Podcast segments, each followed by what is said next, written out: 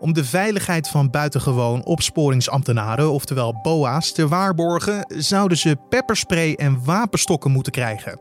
Dat is althans het verzoek van de Nederlandse BOA-bond. Maar is dit een goed en uitvoerbaar plan? We gaan het uitzoeken in de Dit wordt het nieuws podcast. In 30 seconden uh, vallen de rakenklappen, hebben mensen hersenschudding en kneuzingen. Uh, dus ook als de politie er snel zal zijn, dan hebben onze mensen in ieder geval een middel nodig om mensen op af, om, ja, om groepen en mensen op afstand te houden. Dat was Ruud Kuin, voorzitter van de Nederlandse BOA-bond. En zij kwamen met deze oproep naar de regering. En het is een antwoord op de geweldsincidenten van dit paasweekend. Hoe dat zit, hoor je zo. Maar eerst kijken we kort naar het belangrijkste nieuws van nu. Mijn naam is Carne van der Brink. Het is vandaag woensdag 15 april. En dit is de Dit wordt het nieuws middagpodcast. Jeugdzorg Nederland ziet het aantal meldingen over kindermishandeling niet toenemen door de coronacrisis. Dat laat een woordvoerder aan nu.nl weten na een rondgang door persbureau ANP. Wel vreest jeugdzorg dat problemen onopgemerkt blijven. Door de coronamaatregelen komen huishoudens onder druk te staan, waardoor jeugdzorg wel bezorgd is over de situatie in gezinnen die al problemen hadden. We proberen wel extra aandacht aan deze gezinnen te geven, maar het is allemaal maatwerk. Wat voor het ene gezin werkt, werkt niet voor het andere gezin, benadrukt Jeugdzorg Nederland. De politie heeft tot nu toe zo'n 35 tips ontvangen over de man die afgelopen vrijdag een zendmast in Groningen in brand stak. Dinsdagavond waren beelden van de brandstichting te zien in het programma Opsporingsverzocht. De tientallen tips die daarna binnenkwamen worden onderzocht en de politie zegt dat er bruikbare informatie bij zit. In de voorbije weken zijn er 14 zendmasten door heel Nederland in brand gestoken. En de politie noemt dit zorgelijk en onacceptabel, omdat het telefoonnetwerk daardoor problemen kan krijgen. Het kan er bijvoorbeeld bijvoorbeeld toe leiden dat de hulpdiensten minder goed bereikbaar zijn. De Tweede Kamerfractie van 50PLUS wil dat het partijbestuur een ledenraadpleging uitschrijft, zodat zij het laatste woord krijgen over de partijvoorzitter. Dinsdagavond zegde drie van de vier Kamerleden het vertrouwen nog op in de huidige voorzitter Geert Dales. Alleen fractieleider Henk Krol stond nog achter hem.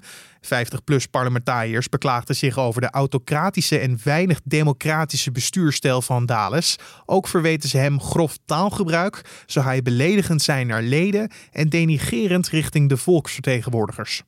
En het RIVM meldt dat er 189 nieuwe sterfgevallen als gevolg van het coronavirus zijn vastgesteld. Dat is meer dan een dag eerder en een week eerder, wat mogelijk komt door een vertraagde registratie rond Pasen. Het aantal nieuwe ziekenhuisopnames is met 188 verder gedaald. En verder is het aantal Nederlandse coronapatiënten op de intensive care voor de vierde dag op rij gedaald. In totaal liggen er nu 1279 patiënten op de intensive care. Dat maakte Ernst Kuipers, voorzitter van het landelijk netwerk Acute Zorg, vandaag bekend.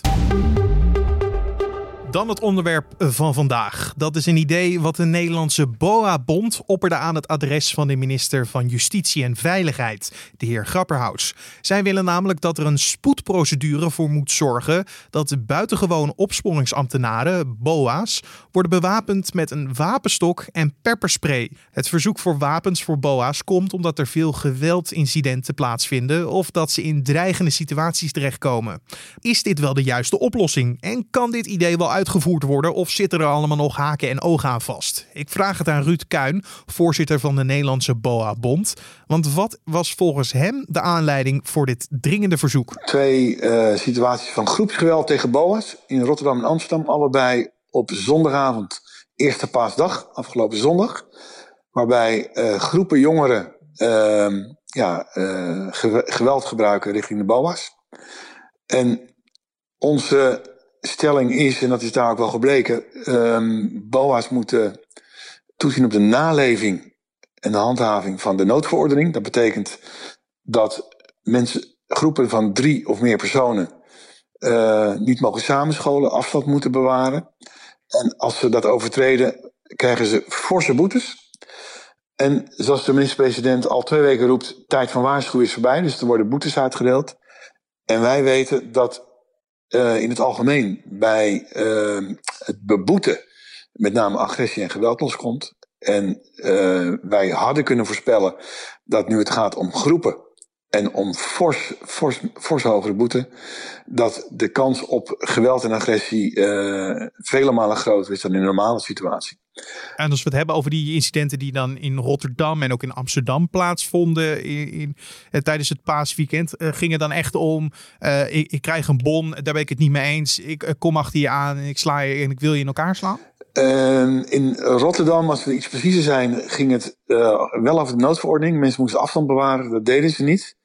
de bouwers werden, werd gedreigd met spugen. er werd er eentje aangehouden. Ik kan dat niet precies zeggen, want dat, er loopt nog een onderzoek. Maar dat is in ieder geval wat onze leden ons uh, redelijk precies vertellen. En uiteindelijk komen uit verschillende hoeken en gaten uh, van dat plein... komen er zo'n twintig jongeren uh, op de BOA's af. En die waren nauwelijks meer in staat om nog bijstand te regelen. En dan stond een vechtpartij en er vielen klappen. En uiteindelijk hebben mensen daar letsel aan overgehouden. In hoeverre is dit een, een bijzonder incident of, of gebeurt dit vaker? Nou, het is niet normaal dat, dat groepen zich, zeg maar, ik noem het even in de aanval gaan tegenover de BOA's, die het gezag moeten, die de, de regels moeten handhaven. Dat is, dat is niet gewoon. Wat wij wel al langer zien, kijk, de BOA's die krijgen steeds meer de rol die de politie vroeger had. Ik denk dat iedereen herkent, en iedereen met wie ik het erover heb, we zien geen politie meer op straat. Even los van de oorzaken. We zien nauwelijks meer politie op straat, die zien we hooguit racen van het ene incident naar het andere incident. Uh, wat we op straat zien aan surveillering, dat zijn de BOA's. Met handhaving op hun rug. En die staan dus in de frontlinie. En die worden het eerst geconfronteerd met uh, zaken die, uh, ja, die niet deugen. Of mensen die zich niet aan de regels houden. Mensen die overschreven gaan. Mensen die agressief zijn. Worden zij het eerst ermee geconfronteerd. En ze, ze moeten mensen aanspreken en aan, aanpakken. Onbewapend. En uh, zeker bij groepen, we horen ook van BOA's, die scannen het lichaam. En die kijken naar die BOA's en die zien dat ze een lege riem hebben. En ja, dan is het niet zo moeilijk blijkbaar om. Uh, dan, dan is er dus alles schroom valt weg. Om uh, ja, brutaal te doen, uit te dagen, kat-en-muisspel te spelen. En, en zelfs in de aanval te gaan. Ja, dat is wat er gebeurt. En om dat tegen te gaan, denken jullie dat nu de beste oplossing is om eh, de BOA's te berusten met een wapenstok en pepperspray? Ja, Kijk, wij zijn niet zo lief om te denken dat er dan niks meer gebeurt. Maar wij vinden in ieder geval dat BOA's zich moeten kunnen verdedigen. Wij vinden ook dat de taak van de politie overeind moet blijven. Maar wij hebben altijd geroepen, en dat is hier ook weer gebleken. In een paar seconden, laat ik zeggen in 30 seconden, kun je afgetuigd zijn. En dat is ook wat hier gebeurt. In 30 seconden uh, vallen de rakenklappen, hebben mensen hersenschudding en kneuzingen. Uh, dus ook als de politie er snel zal zijn, dan hebben onze mensen in ieder geval een middel nodig om mensen op af, om, ja, om groepen en mensen op afstand te houden. En uh, als het even moet onder controle te krijgen met pepperspray. Nou, maar roep je met deze oplossing, deze middelen, niet extra agressie op, omdat het ook een ja, agressiemiddel is? Nee, nee, het werkt preventief. Uh, iedereen moet even goed nadenken. Dit, dit, zijn mensen die ten eerste goed opgeleid zijn, BOA's. En die moeten ook over middelen beschikken om in ieder geval zich te kunnen verdedigen. En dat werkt preventief. Uh, en dat gaat geen agressie opwekken. Nee, iedereen die zegt ook we komen in een geweldsspiraal, vind ik echt onzin. Want er zijn, als de BOA's zeg maar, deze middelen krijgen, dan zijn er niet ineens duizenden mensen meer op straat die over wapens beschikken. De politie is namelijk nauwelijks meer op straat. Er is dus een geweldspiraal en dat er, dat er meer mensen vanuit de overheid met wapens op lopen, dat is niet het geval. U sprak over de scholing van BOA's. Je leest veel onder artikelen, waaronder in ons reactieplatform Nu Jij, dat mensen zeggen: uh, hebben ze wel de juiste achtergrond en de juiste kennis en uh, nou, lespakket gekregen om goed om te gaan met dit soort spullen? Want agenten worden getraind op het bezit van wapens. Hebben BOA's in uw ogen daar genoeg training voor gehad? Goeie vraag. Er zijn veel misverstanden over. Ik, ik, ik kan de vergelijking even goed neerzetten. Politiesurveillanten hebben een opleiding van anderhalf, max twee jaar. En krijgen na drie maanden, zijn ze nog in opleiding, al de wapens, wapenstok en pepperspray. Uh, de BOA's hebben een opleiding van minimaal twee en vaak drie jaar. Dat verschilt per ROC, handhaving en toezichtopleiding. Uh, dus die is langer dan de politiesurveillanten. En uh, daar komt ook nog eens bij. BOA's zijn opgeleid voor een specifiek soort wetgeving. Het zijn buitengewone opsporingsambtenaren. Een politieagent krijgt een algemene opleiding en moet van alles een beetje weten. Nou, dus dat, dat is een. Uh, dus onze stelling is: BOA's zijn op zijn minste goed opgeleid. En ten tweede, BOA's moeten in vijf jaar tijd, elke vijf jaar, nog vier keer examen doen. En dat is elke vijf jaar opnieuw om de kennis te toetsen en de vaardigheden te toetsen. Bij agenten is dat niet zo. Maar ik, ik sprak vandaag met een opleiding van BOA's en, en die gaven inderdaad aan dat je dus wel een opleiding kan volgen. Ook uh, met de aanvraag voor dit soort spullen. Dus de, de wapenstokken en pepperspray. Dat, die mogelijkheid is er. Alleen dat is een lang proces van het aanvragen en de toestemming te krijgen. Alleen dat ligt nu allemaal stil vanwege de coronacrisis. Dan lijkt me dit plan wat jullie hebben geopperd niet uitvoerbaar. Nou, daar kan ik tenminste dit over zeggen. Uh, volgens mij heeft de regering besloten binnen 24 uur om de scholen te sluiten in heel Nederland. Heeft de regering een, uh, binnen een paar dagen besloten om een noodverordening op te stellen waarin uh, staat dat we afstand moeten houden, dat we niet meer in groepen bij elkaar mogen komen, dat alle evenementen worden afgeschaft. Dat kan allemaal in een paar dagen tijd worden besloten en dan zou niet heel snel kunnen worden besloten om BOA's uit te rusten met pepperspray en wapens. Nee, dat gaat er bij mij niet in. Onzin. Het klopt dat het al lang duurt. We zijn er al wat langer mee bezig. En wat ons betreft duurt het allemaal veel te lang. Um, wij pleiten voor een spoedprocedure. En uh, wij worden daarin gesteund door de burgemeesters van de grote steden. Um, en uh, wij willen snel om tafel met Grapperhaus om hier afspraken over te maken. En er is geen enkele reden om te zeggen dat hij de hele bureaucratie door moet en dat het maanden gaat duren. Ja, maar uh, jullie willen dus de mensen, de BOA's, de, de middelen geven. Dat willen jullie haastig te zetten. Alleen jullie zien dat ze nu al genoeg training daarvoor hebben om daarmee om te gaan. Niet dat je straks ze de middelen geeft en dat ze niet weten hoe ze ermee om kunnen gaan. Nee, uh, wat ik net zei, BOA's zijn goed opgeleid. Uh, en BOA's zijn goed getraind. Die volgen dezelfde soort training als het gaat om geweldsmiddelen. Uh, en, pepperspray, eh, even voor, voor jouw beeld. Een agent krijgt daar een half uur instructie voor en dan gaat hij ermee op pad. Dat gebeurt bij BOA's ook. Dus dat is allemaal heel snel te regelen. Het gaat meer om, willen we dit?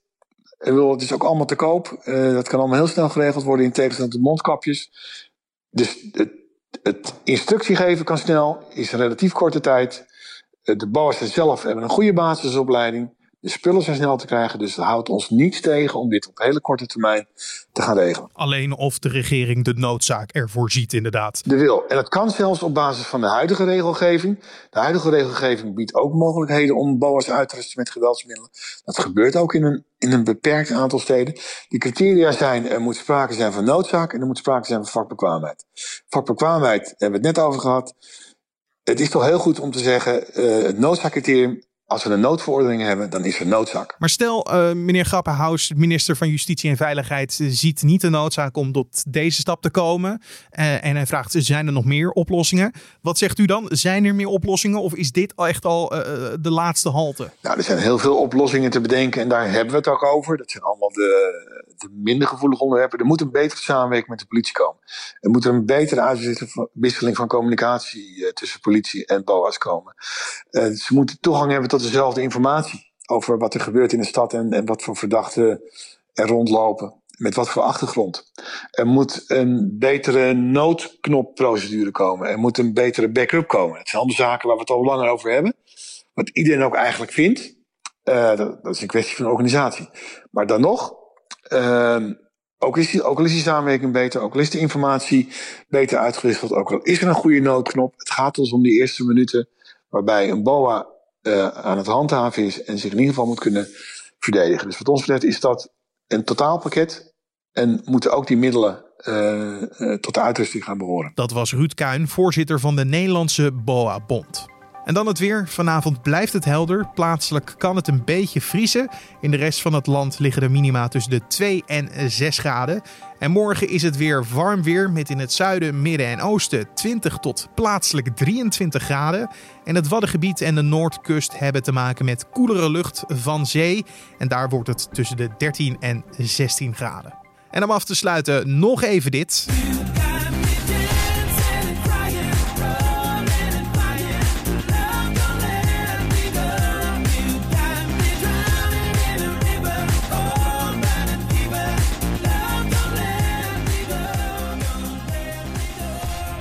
Ja, je hoorde hier de DJ David Guetta. Hij gaat in de nacht van zaterdag op zondag, Nederlandse tijd, twee uur lang live muziek draaien om de wereldwijde strijd tegen het coronavirus te steunen. Het optreden op een unieke locatie in de binnenstad van Miami begint om middernacht en is over de hele wereld rechtstreeks te volgen via de officiële social media kanalen van Getta. Tijdens zijn set roept de DJ de luisteraars op om geld te doneren aan de door hem gekozen organisaties, waaronder de Wereldgezondheidsorganisatie. De Fransman zet zelf 150.000 dollar, dat is omgerekend 137.000 euro, opzij voor de voedselbank in het zuiden van de Amerikaanse staat Florida. Daar kunnen meer dan een miljoen maaltijden van worden gekocht. Dus als je wil genieten van een live set van David Guetta en nog een zakcentje over hebt voor een goed doel, kijk dan dit weekend op zijn sociale media. En dit was dan de Dit Wordt Nieuws podcast voor deze woensdagmiddag 15 april. Je vindt de podcast in de ochtend en in de middag op de voorpagina van nu.nl en via Apple Podcast en Spotify. Daar kan je je ook gratis abonneren en zo staat de podcast altijd voor je klaar. Heb je feedback voor ons? Stuur dan een mailtje naar podcast.nu.nl of je kan een recensie achterlaten via Apple Podcast. Mijn naam is Carne van der Brink. Ik wens je een hele mooie avond en een mooie nacht. En dan zijn wij er morgenochtend weer. Tot dan.